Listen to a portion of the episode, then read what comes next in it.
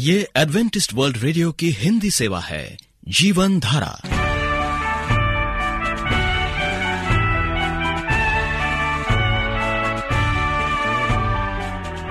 कार्यक्रम जीवन धारा सुनने वालों को प्यार भरा नमस्कार।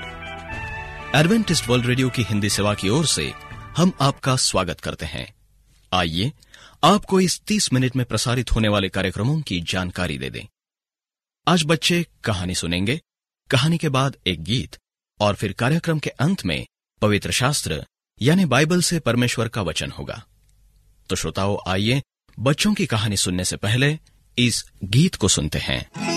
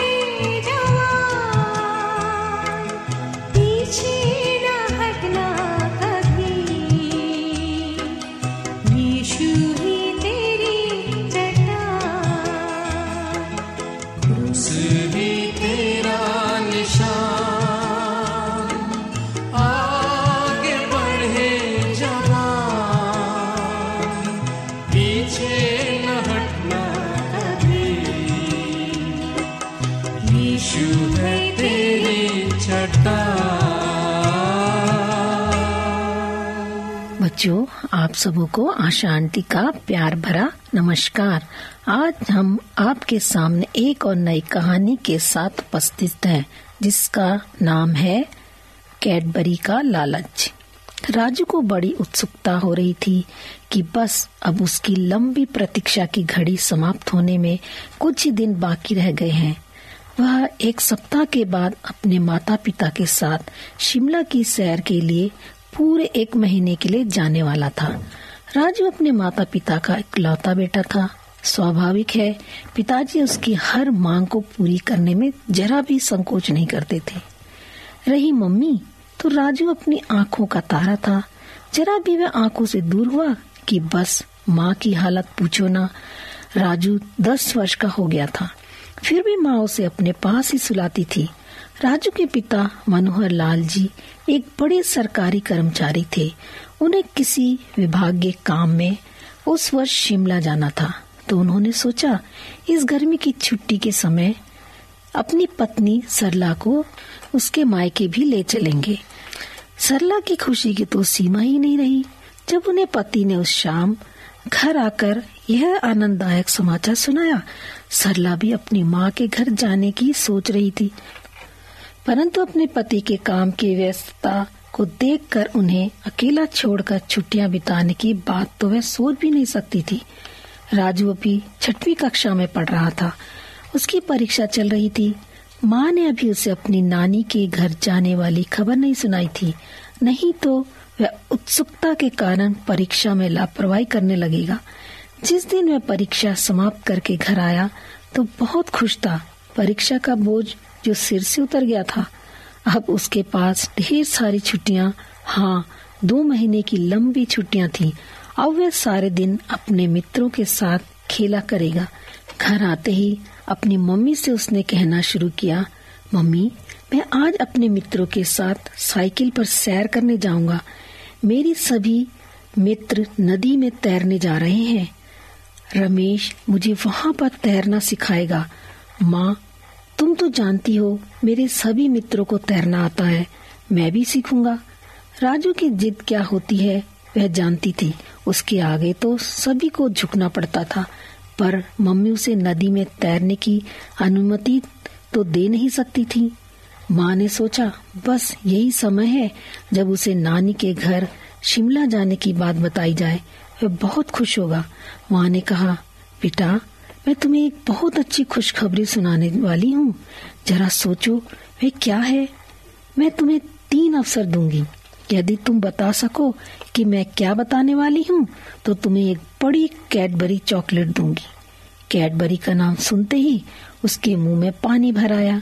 अपनी तैरने वाली जीत को वह घड़ी भर के लिए भूल सा गया। उसने हथेली पर ताली मारते हुए कहा, सच माँ, तुम मुझे कैडबरी चॉकलेट दोगी ना? ठहरो थोड़ा, सोचने दो। भाई, कैडबरी का मामला है? उसने खूब सोचा, फिर कहा हाँ आज आप और डैडी मुझे सर्कस दिखाने ले जाएँगे। वह सोच रहा था कि माँ ने कुछ दिन पहले उससे कहा था कि, बेटा, बस परीक्षा समाप्त होते ही हम सब सर्कस देखने जाएँगे। तुम्हारे मित्र रमेश को भी ले जाएँगे। पर माँ ने कहा, राजू बेटा, तुम्हारा पहला चांस बेकार गया। अब बस दो और बाकी हैं। खूब सोच कर कहना। राजू निराश दिखने लगा। तो मम्मी ने कहा, निराश मत हो। राजू, वह तो हमारा वायदा था। हम पिताजी के साथ कल सर्कस अवश्य जाएँगे। राजू ने उत्साहपूर्वक कहा हाँ आप मेरे जन्मदिन पर मेरे सभी मित्रों को आइसक्रीम की पार्टी देंगी। माँ ने कहा, वो तो मैं दूँगी ही। मैं हर साल तुम्हारे मित्रों को दावत देती हूँ। राजू तुम्हारा यह उत्तर भी सही नहीं निकला। अच्छा अब तीसरा और अंतिम उत्तर बाकी रह गया है। खूब सोच कर उत्तर देना। अभी जल्दी नहीं, कल भी बता सकते हो। भाई, कैडबरी का सवाल है, पर राजू तो कैडबरी अभी ही चाहता था। कल तक की प्रतीक्षा उससे नहीं हो सकेगी।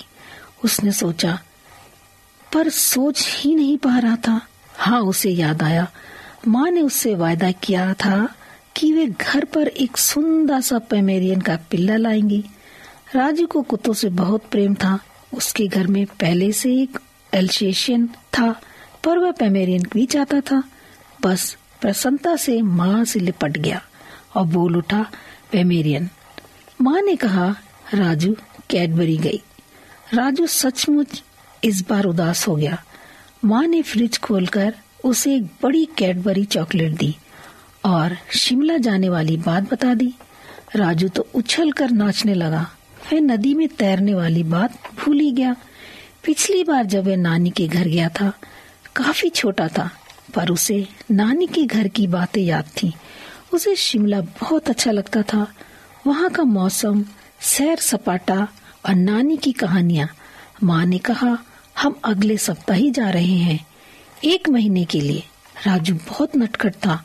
वह कई बार माँ की आज्ञा का पालन नहीं करता था।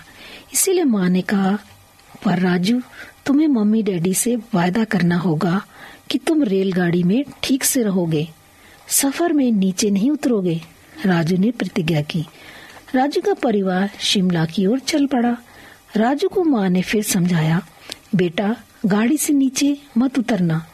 रात को माता पिता अपनी अपनी बर्थ पर सो गए, पर राजू खिड़की के पास बैठा बाहर का दृश्य देख रहा था।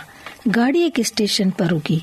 राजू के मन में प्लेटफॉर्म पर एक स्टॉल पर रखी कैडबरी चॉकलेट्स देखकर मुँह में पानी भर आया।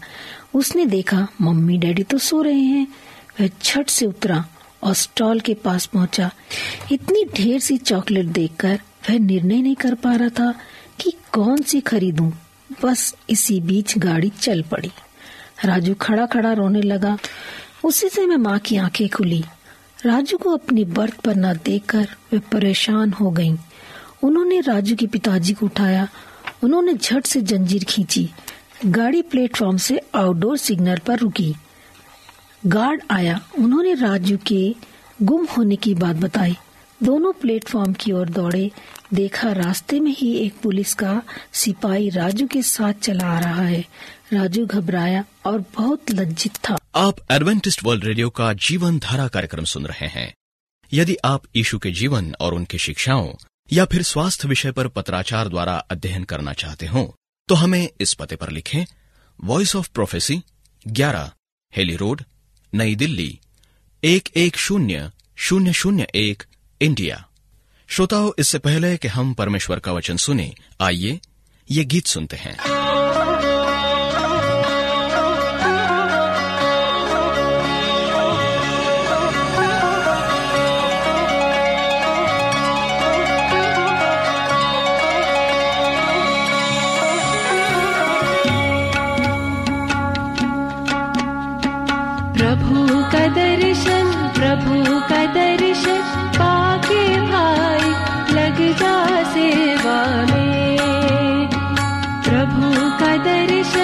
प्रभु का दर्शन पाके भाई लग जा सेवा में।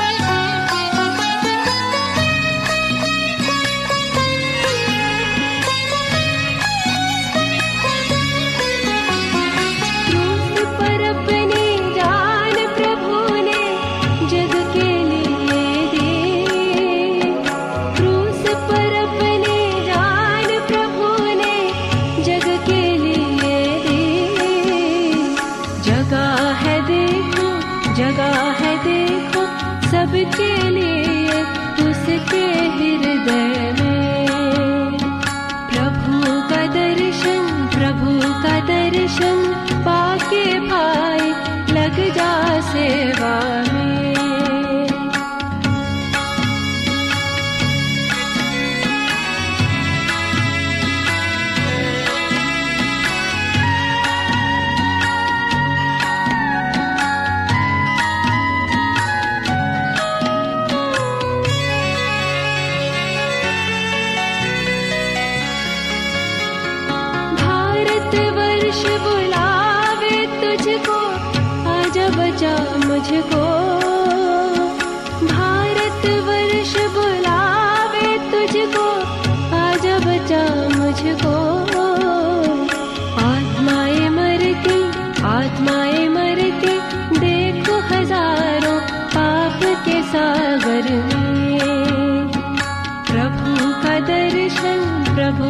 दर्शन पाके भाई लग जा सेवा में।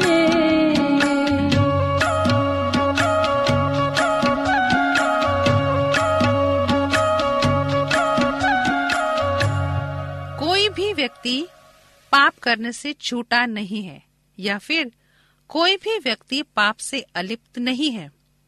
अगर हम सच्चे मन से अपने पापों की क्षमा मांगे और परमेश्वर से कहे कि, हे पिता परमेश्वर, मैंने तेरे वचन को अपने हृदय में रख छोड़ा है कि तेरे विरुद्ध पाप न करो। परमेश्वर के वचनों में शक्ति है। आइए, परमेश्वर का वचन सुनते हैं पास्टर मॉरिस माधो से। प्रिय रेडियो मित्रों यीशु मसीह के मधुर नाम से आपको भाई मार- मॉरिस माधो का नमस्कार। प्रिय रेडियो मित्रों, पाप पर विजय ये एक ऐसी समस्या है, जिस समस्या से आज पूरा संसार छूझ रहा है, कि पाप पर मैं और आप कैसे विजय पाए? दाऊद लिखता है कि, हे परमेश्वर, मैंने तेरे वचन को अपने हृदय में रख छोड़ा है कि तेरे विरुद्ध पाप ना करूँ। यहाँ पर हिब्रू शब्द संचित को अनुवाद किया गया है। इसका सही अर्थ है, खजाने की तरह बंद रखना। दाऊद का अर्थ ये नहीं था कि वो परमेश्वर के वचनों को छुपा कर रखे तथा उसका पता ना लगने दे। उसका मतलब था कि उसने परमेश्वर के शब्दों को एक सुरक्षित जगह रखा है, ताकि वक्त आने पर उसका उचित समय पर तुरंत प्रयोग कर सके। दाऊद कहता है मानवीय कामों में मैं तेरे मुँह के वचन के द्वारा क्रूर किसी चाल से अपने आप को बचाए रखा है। यहाँ पर एक शब्द है, मनुष्यों के काम जिसका संबंध हमारी हिस्सेदारी से है तथा मानवीय मापदंडों और सामाजिक परस्पर संबंध से है। इनमें से कुछ कार्य सुरक्षित परमेश्वर को स्वीकार और संपूर्ण है। दूसरे, आत्मा के लिए खतरनाक और विनाशक एवं छुपे हुए जाल है। विनाशक धर्मशास्त्र में शैतान के कई नामों में से एक है। हम किस प्रकार से उनमें भेद कर सकते हैं? इनमें से कौन से सुरक्षित और पुण्य है तथा कौन से आत्मिकता के लिए खतरनाक है? इसका जवाब परमेश्वर के वचनों को अपनाने से मिलता है। इनमें से एक प्रश्न यहाँ पर सुनते हैं, क्या ये उचित है कि मसीही नाचे, धूम्रपान करे, जुआ खेले, या इस प्रकार के कार्य करे? इस तरह के प्रश्नों का जवाब जब तब किया जाना चाहिए। इसके जवाब केवल सामाजिक व्यवहार से ही नहीं, और न ही चर्च के रीति रिवाज से, बल्कि परमेश्वर के वचनों के द्वारा। बाइबल हमसे कहती है, सो तुम चाहे खाओ, चाहे पियो, चाहे जो कुछ करो, सब कुछ परमेश्वर की महिमा के लिए करो।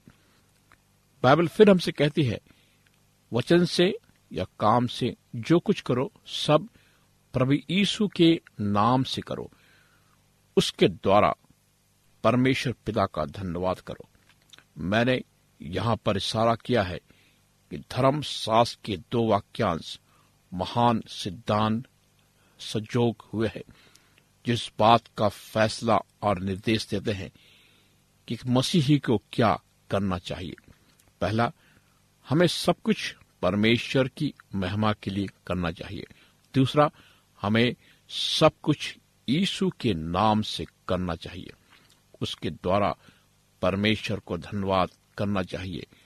जो भी कार्य हम परमेश्वर की महिमा और यीशु के नाम से करते हैं, वो अच्छा और स्वीकार्य होता है। जो कार्य परमेश्वर की महिमा और यीशु के नाम से नहीं करते, वो गलत और हानिकारक है। ये मेरी ज़िम्मेदारी थी जो मैंने आपको बता दी। धर्मशास्त्र के सिद्धांत मैंने उनको बता दिए।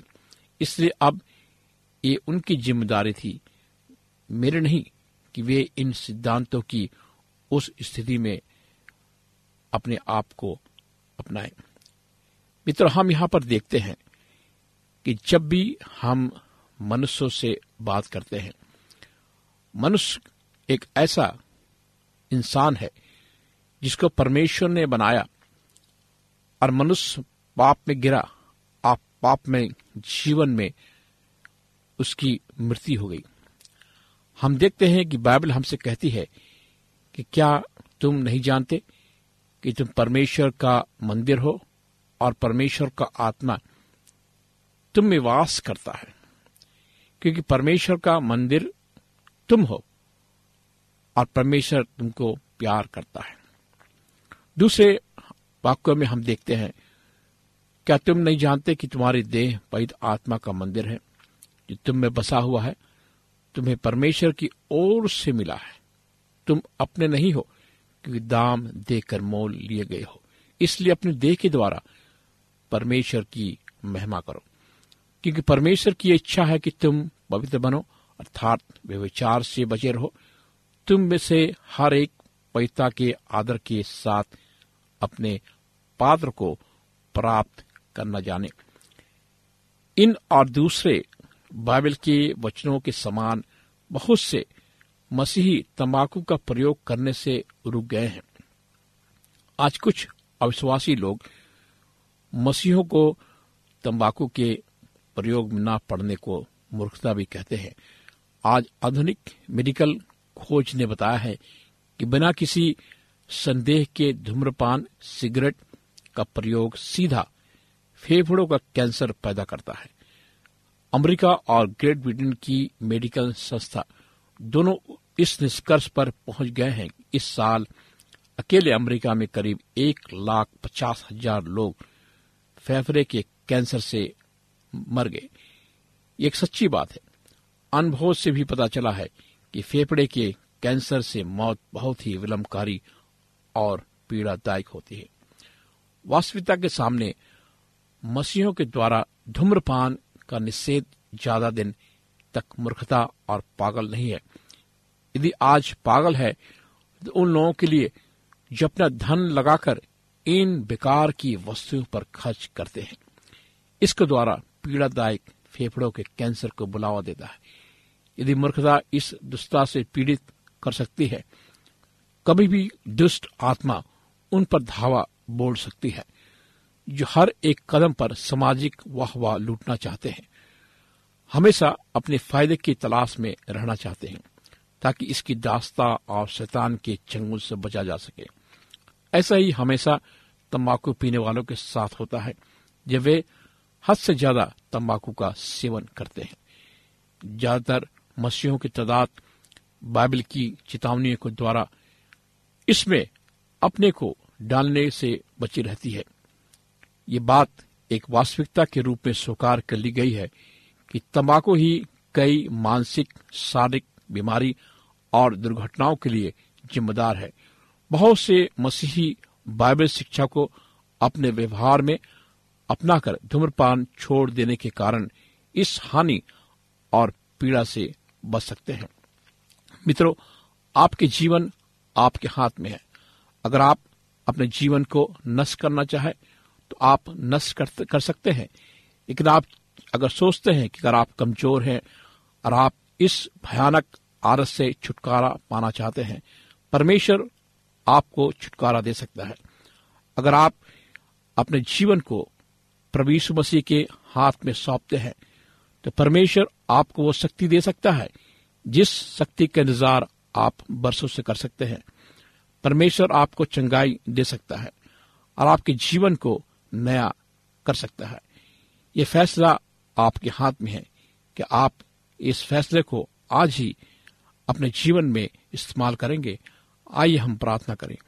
महान जीवित, दयालु पिता परमेश्वर, हम आपका धन्यवाद देना चाहते हैं हमारे जीवन के लिए और इस समय के लिए कि तूने हम सबको बनाया और हमारा शरीर पवित्र आत्मा का मंदिर है। हम अपने सुनने वाले हर एक श्रोताओं के लिए प्रार्थना करते कि तू उन्हें नया जीवन दे, उन्हें स्पर्श कर और तू हर एक बुराई से और हर एक दुर्घटनाओं से और बीमारियों से तू उन्हें चंगाई दे। इस प्रार्थना को प्रभु यीशु मसीह के नाम से मांगते हैं। आमीन। मित्रों, आप हमें इस नंबर पर भी संपर्क कर सकते हैं। हमारा नंबर है नौ छ आठ नौ दो तीन एक सात शून्य दो। नौ छ आठ नौ दो तीन एक सात शून्य दो हमारा ईमेल एड्रेस है Morris A W R at gmail dot com. Morris M O R R I S A W R at gmail dot com. हमें आपके पत्रों का इंतज़ार है। परमेश्वर आपको आशीष दे।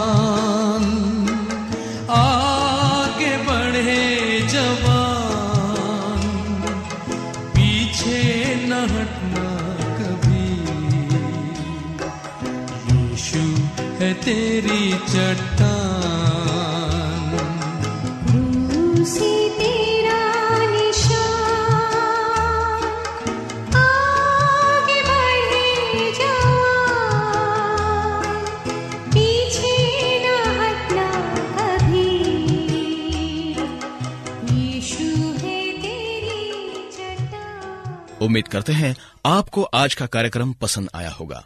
आपको कार्यक्रम कैसा लगा? अवश्य लिखे। हमें आपके पत्रों का इंतज़ार रहेगा। हमारा पता है, कार्यक्रम Jeevan Dhara Adventist world radio post box सत्रह, पुणे, चार एक एक, शून्य शून्य एक, महाराष्ट्र, इंडिया। श्रोताओं, अब हमारा समय यहीं पर समाप्त होता है। इसी समय इस मीटर बैंड पर आपसे फिर भेंट होगी। तब तक के लिए हमें आज्ञा दीजिए। प्रभु आपको आशीष दे।